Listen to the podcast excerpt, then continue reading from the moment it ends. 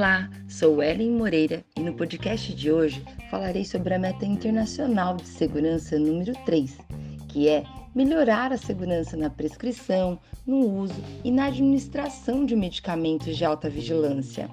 Mas você sabe o que são medicamentos de alta vigilância, também chamados de alto risco ou MPP, medicamentos potencialmente perigosos?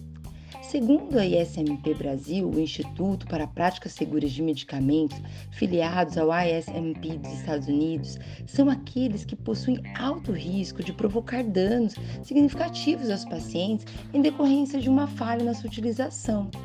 O objetivo da Meta 3 é desenvolver e implementar estratégias que promovam a segurança do paciente e dos profissionais envolvidos no processo de utilização de medicamentos. Além da Meta 3, em 2017, a OMS, reconhecendo o alto risco de danos associados ao uso desses medicamentos, lançou o terceiro desafio global de segurança do paciente com o tema Medicação sem danos. No Brasil, Existem poucos estudos sobre o número de óbitos por falhas relacionadas a medicamentos, embora já seja evidente que o maior número de eventos em todas as instituições ocorra na cadeia medicamentosa. Ainda há subnotificação. Só nos Estados Unidos, os erros de medicação causam mais de 7 mil mortes por ano. E a meta desse desafio é reduzir em 50% os danos graves e evitáveis relacionados a medicamentos ao longo de cinco anos, a partir do desenvolvimento de sistemas de saúde mais seguros e eficientes em cada etapa do processo de medicação, da prescrição, a distribuição, a administração, o monitoramento e a utilização. Para atingir a meta até 2022, foram estabelecidos cinco objetivos específicos focados em ações para reduzir as deficiências na cadeia medicamentosa, evitando essas práticas inseguras. O primeiro objetivo foi avaliar a natureza dos danos evitáveis e fortalecer o sistema de monitoramento para detectar e rastrear esses danos.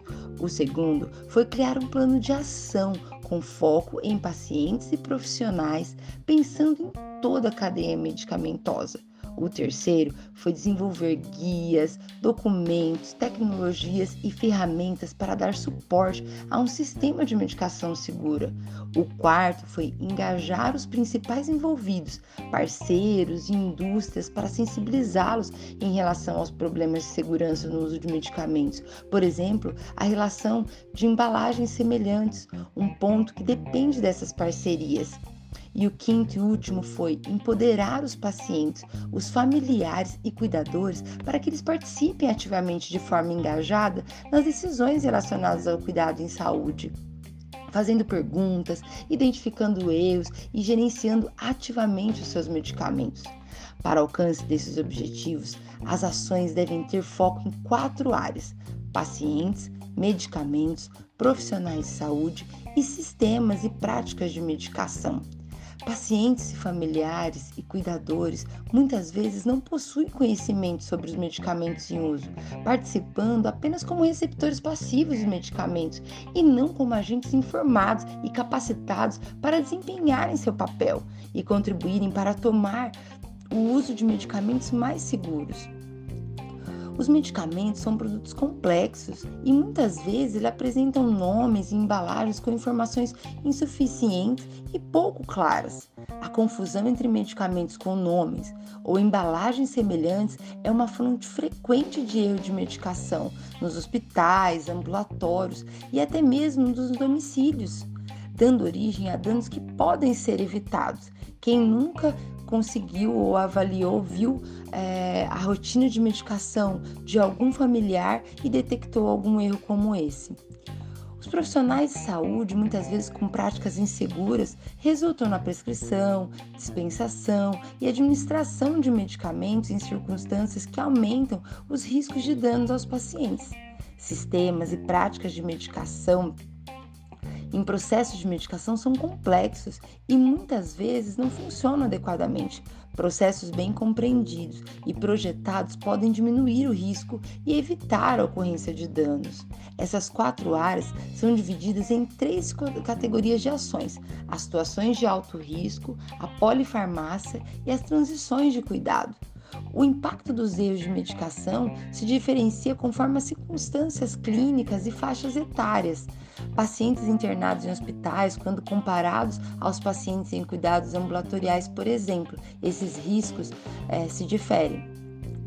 A polifarmácia, de acordo com a OMS, é o uso rotineiro de quatro ou mais medicamentos ao mesmo tempo por um único paciente.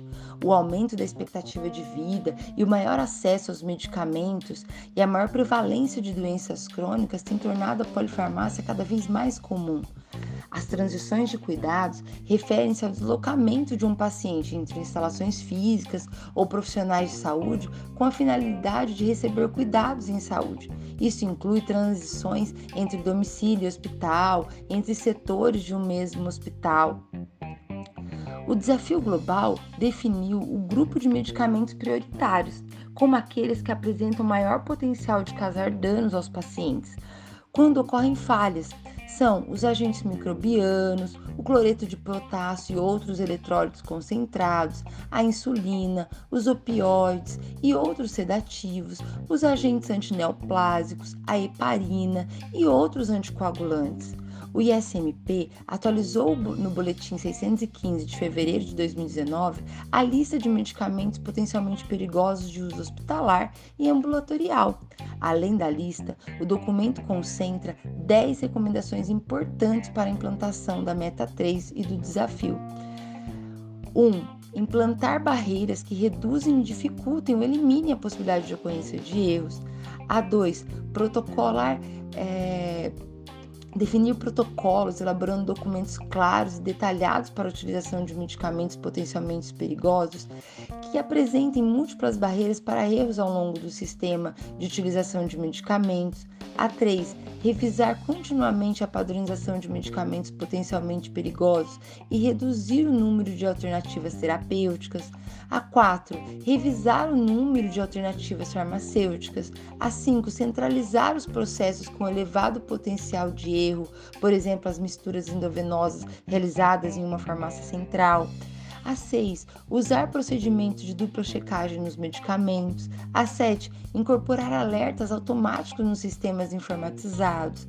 A 8. Fornecer e melhorar o acesso à informação por profissional de saúde e pacientes. O 9. Estabelecer protocolos com o objetivo de minimizar as consequências dos erros. E a 10. Monitorar o desempenho das estratégias de prevenção de erros.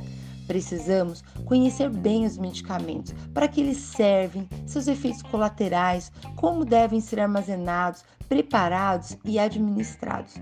E seguir os nove certos é imprescindível. Você se lembra deles?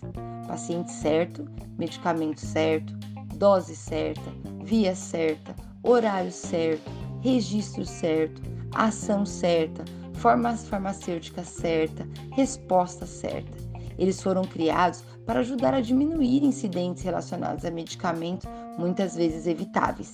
Seguindo os nove certos, as diretrizes e protocolos da Meta 3 e as ações para o cumprimento da meta do desafio global, será possível construir uma cadeia medicamentosa mais segura e salvar muitas vidas. Afinal, esse é o nosso propósito. Até o próximo episódio.